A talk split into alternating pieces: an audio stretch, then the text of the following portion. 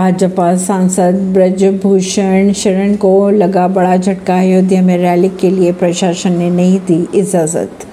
भाजपा सांसद और भारतीय कुश्ती संघ के पूर्व अध्यक्ष ब्रजभूषण शरण को अयोध्या प्रशासन ने 5 जून को रैली करने की इजाज़त नहीं दी। ज़िले में धारा एक लागू है, जिसके बाद रैली को रद्द कर दिया है। मणिपुर में ज़्यादातर इलाकों में हालात अब सामान्य होते जा रहे हैं। कर्फ्यू में दी गई ढील कई जगह सरेंडर किए गए हथियार। माफिया अतिक से कराई गई खाली भूमि पर आवास बनकर तैयार। 6 जून को निकाली जाएगी लॉटरी।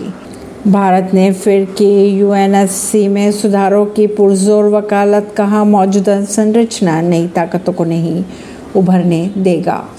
ऐसी ही खबरों को जानने के लिए जुड़े रहिए जनता से रिश्ता पॉडकास्ट से, परवीन दिल्ली से।